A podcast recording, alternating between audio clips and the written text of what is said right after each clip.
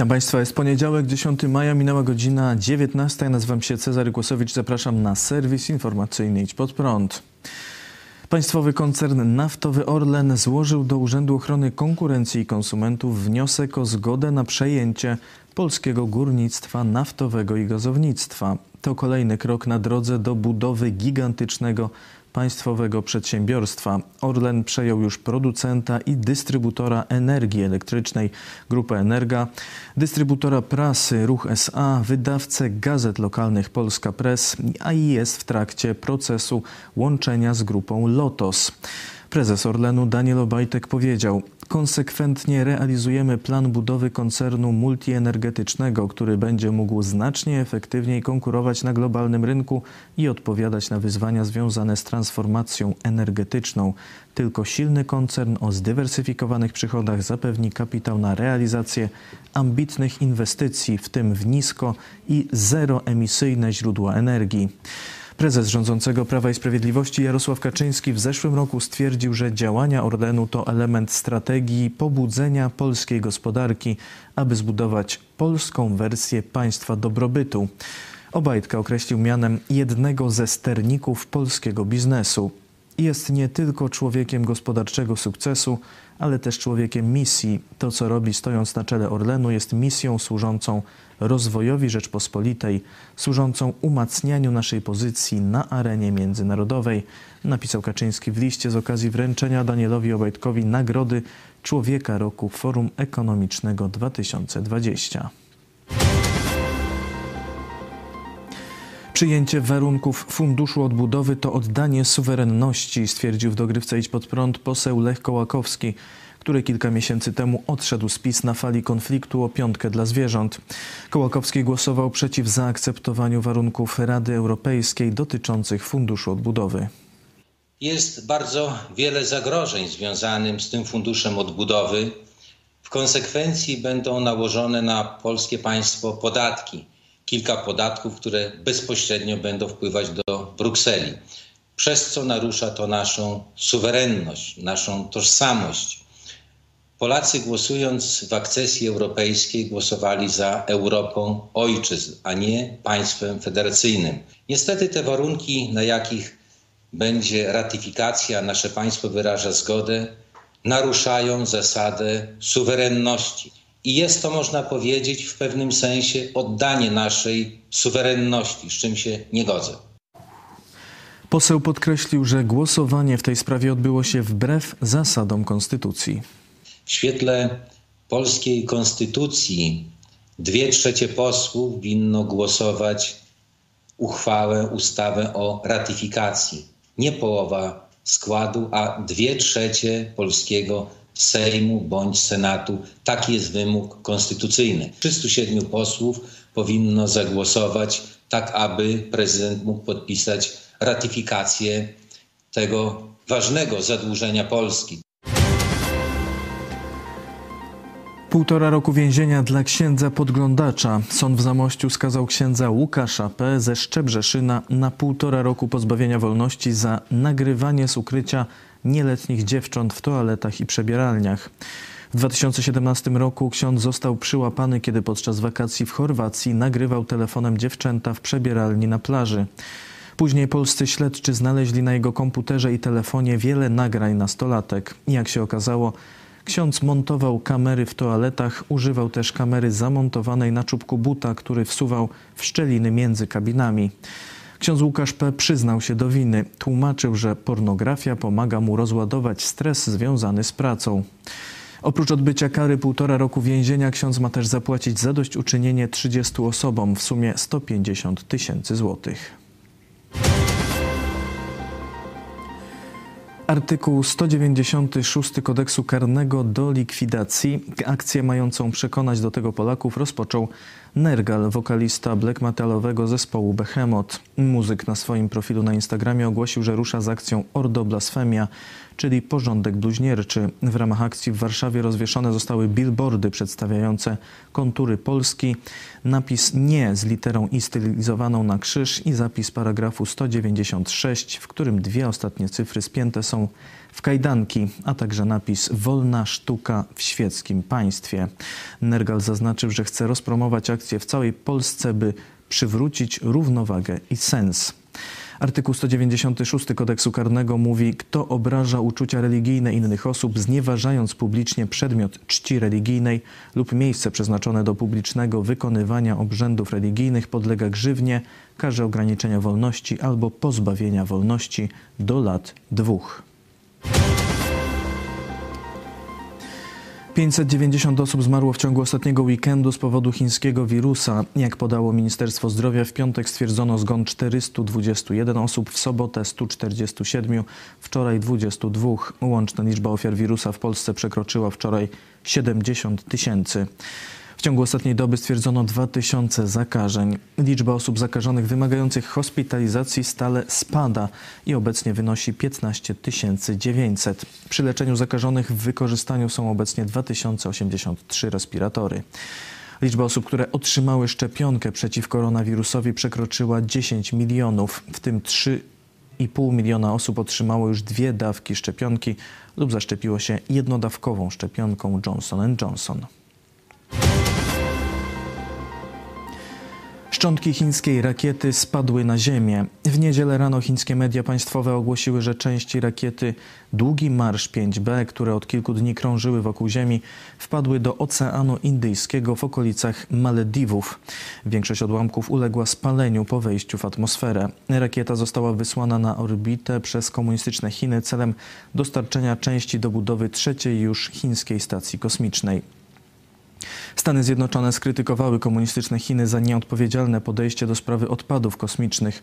Jeszcze podczas lotu rakiety astrofizyk z Uniwersytetu Harvarda Jonathan McDowell twierdził, że nie da się dokładnie przewidzieć miejsca upadku odłamków rakiety, ale według wstępnych obliczeń mogło do tego dojść na północy Nowego Jorku, Madrytu lub Pekinu, a także na południu Chile i Wellington w Nowej Zelandii. Krytykę w stronę Chin skierowało także NASA. Bill Nelson, administrator NASA w oświadczeniu dotyczącym chińskiej rakiety napisał Kraje podróżujące w kosmos muszą minimalizować ryzyko dla ludzi i mienia na Ziemi związane z ponownym wejściem obiektów kosmicznych w atmosferę i maksymalizować przejrzystość tych operacji. Jest oczywiste, że Chiny nie spełniają standardów odpowiedzialności za kosmiczne śmieci.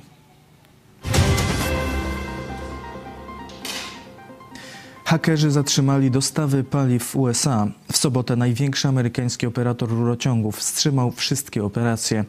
Firma Colonial Pipeline ogłosiła, że padła ofiarą cyberataku, który wpłynął na działanie systemów informatycznych. Rurociągi firmy łączą rafinerię na południu USA z odbiorcami na wschodzie i południu kraju. Łącznie ich system rurociągów liczy 8850 km. Colonial Pipeline dostarcza prawie połowę paliw używanych we wschodnich Stanach. Nie wiadomo, kiedy uda się przywrócić działanie wszystkich rurociągów. Jeśli przerwa potrwa dłużej niż kilka dni, może dojść do zakłóceń w działaniu lotnisk. W niedzielę uruchomiono mniejsze linie, ale główny rurociąg wciąż jest nieczynny. Według źródeł agencji Reutera za atakiem stoi rosyjska grupa Dark Side. Liczba ofiar śmiertelnych wirusa z komunistycznych Chin przekroczyła na całym świecie już 3 miliony 300 tysięcy. Tylko w ciągu ostatniej doby stwierdzono 10 tysięcy zgonów. Wiele, jest wiele osób jest niezadowolonych z systemu szczepień w Niemczech, gdzie do tej pory rząd nie zrezygnował z priorytetowej kolejności szczepień, jak to odbyło się w Polsce. Dopiero 3 maja ruszyły zapisy na szczepienie dla osób poniżej 60 roku życia i osób chronicznie chorych, a te i tak tego samego dnia wstrzymano z powodu zbyt dużej liczby chętnych. Zapisy zostały wznowione dopiero po kolejnych dostawach szczepionek. Polacy mieszkający w Berlinie coraz częściej postanawiają szczepić się w Polsce. Jak stwierdziła w rozmowie z portalem niezależna.pl mieszkająca w Niemczech Polka pani Ewa, Niemcy sami wykańczają się swoją biurokracją. We Francji sytuacja epidemiczna stopniowo poprawia się. Liczba hospitalizowanych osób zakażonych po raz pierwszy od marca spadła tam poniżej 5 tysięcy. Wczoraj stwierdzono 9 tysięcy nowych zakażeń. Zmarło 116 osób. Wskaźnik zakażeń na 100 tysięcy mieszkańców spadł do 192. Włoski minister, wiceminister zdrowia ogłosił, że istnieje szansa na otwarcie całego kraju jeszcze w czerwcu, jeśli utrzyma się tempo i liczba wykonywanych szczepień. Rozmowie z telewizją RAI minister dodał, że za około dwa tygodnie można będzie także skrócić czas godziny policyjnej. Zaznaczył, że nadal kluczowe znaczenie ma zachowywanie dystansu społecznego i noszenie masek ochronnych. Ja też chciałbym ją zdjąć, ale trzeba jeszcze trochę wytrzymać. Zmierzamy ku całkowitemu otwarciu wszystkich branż, ale konieczna jest nadal ostrożność w związku z wariantami wirusa, zaznaczył włoski minister. Unia Europejska nie złożyła kolejnego zamówienia na szczepionkę firmy AstraZeneca. Europejski komisarz do spraw rynku wewnętrznego Thierry Breton w rozmowie z francuskim radiem France Inter poinformował, że Bruksela na razie obserwuje sytuację epidemiczną i szczepionkową w Europie. Zobaczymy, co będzie się działo. AstraZeneca to bardzo interesująca szczepionka. Została opracowana przez naukowców z Uniwersytetu Oksfordzkiego. Jest bardzo dobra, stwierdził Breton. Jak zaznaczył, Unia Europejska liczy na dostawy od innych producentów. Prezydent Brazylii oświadczył, że uważa, iż koronawirus mógł zostać stworzony w laboratorium jako broń biologiczna. Jair Bolsonaro stwierdził także, że komunistyczne Chiny odnoszą korzyści gospodarcze z pandemii. Wojsko wie wszystko o broni chemicznej, biologicznej i radiologicznej. Czy uczestniczymy w nowej wojnie? Zastanawiam się. PKB którego kraju wzrosło najbardziej? Pytał brazylijski prezydent. Sytuacja epidemiczna nadal jest alarmująca w Indiach. Już od dwóch tygodni codziennie stwierdza się tam średnio blisko 400 tysięcy nowych zakażeń koronawirusem. W sobotę padł dzienny rekord ponad 4100 zgonów. Dziś odnotowano 3700 ofiar. Indyjscy naukowcy uważają, że te statystyki, choć dramatyczne, i tak są zaniżone. Jacob John, profesor medycyny z Christian Medical College w Vellore, stwierdził, że szczyt fali epidemii jeszcze nie nastąpił. Dodał, że sytuacja epidemiczna może się jeszcze pogorszyć, ponieważ główne ogniska wirusa były do tej pory w miastach, jednak coraz częściej zaczynają się one pojawiać na wsiach, gdzie opieka medyczna jest na dużo niższym poziomie. Władze Laosu ogłosiły wczoraj pierwszy zgon osoby zakażonej koronawirusem. Była to 53-letnia obywatelka Wietnamu, która pracowała w barze w stolicy kraju. Jak podają lokalne media, już przed zakażeniem miała poważne problemy ze zdrowiem. Od początku pandemii w Laosie do tej pory stwierdzono 1300 zakażeń. W Vientiane, stolicy Laosu, wprowadzono kwarantannę. Z domu można wyjść tylko z ważnego powodu. Komunistyczne Chiny szykowały się do wojny z wykorzystaniem broni biologicznej. Australijski kanał informacyjny Sky News twierdzi, że dotarł do dokumentów, które dowodzą, że chiński rząd planował stworzenie broni biologicznej w postaci koronawirusa. Dokument miał zostać opracowany przez chińskich wojskowych w 2015 roku. Opracowano w nim strategię armii chińskiej polegającą na wykorzystaniu w boju broni biologicznej w postaci koronawirusów. Dokument nosi tytuł Nienaturalne pochodzenie SARS i nowych gatunków wirusów stworzonych przez człowieka jako genetycznej broni biologicznej. Jego autorami są były zastępca dyrektora Chińskiego Biura Zapobiegania Epidemii Li Feng oraz były przewodniczący grupy ekspertów do spraw analiz epidemicznych SARS przy Chińskim Ministerstwie Zdrowia Su Dezhong. Według portalu w dokumencie znajduje się zapis o konsekwencjach ataku bronią biologiczną. Brzmi on tak. Poważne skutki obejmują ogromne obciążenie systemu opieki zdrowotnej. Ataki bronią biologiczną mają znacznie bardziej dalekosiężne skutki niż ataki konwencjonalne, takie jak eksplozje. Mogą również powodować choroby zakaźne, które mogą być przenoszone różnymi drogami. Broń biologiczna nie tylko będzie prowadzić do powszechnej zachorowalności i masowych ofiar, ale także wywoła potężną presję psychologiczną, która może wpłynąć na skuteczność walki. Syn Joe Bidena mógł współpracować z Chinami przeciw Trumpowi. Brytyjski dziennik Daily Mail podaje, że Hunter Biden, syn obecnego prezydenta Stanów Zjednoczonych, współpracował z chińskimi szpiegami, którzy doradzali mu, jak pokonać Donalda Trumpa w wyborach prezydenckich. Gazeta ujawniła informację o relacji Huntera Bidena z sekretarką, którą syn Joe Bidena poznał przez człowieka podejrzewanego o pracę dla chińskiego wywiadu. Kobieta miała przekazywać Bidenowi Juniorowi rady na pokonanie Donalda Trumpa w wyborach.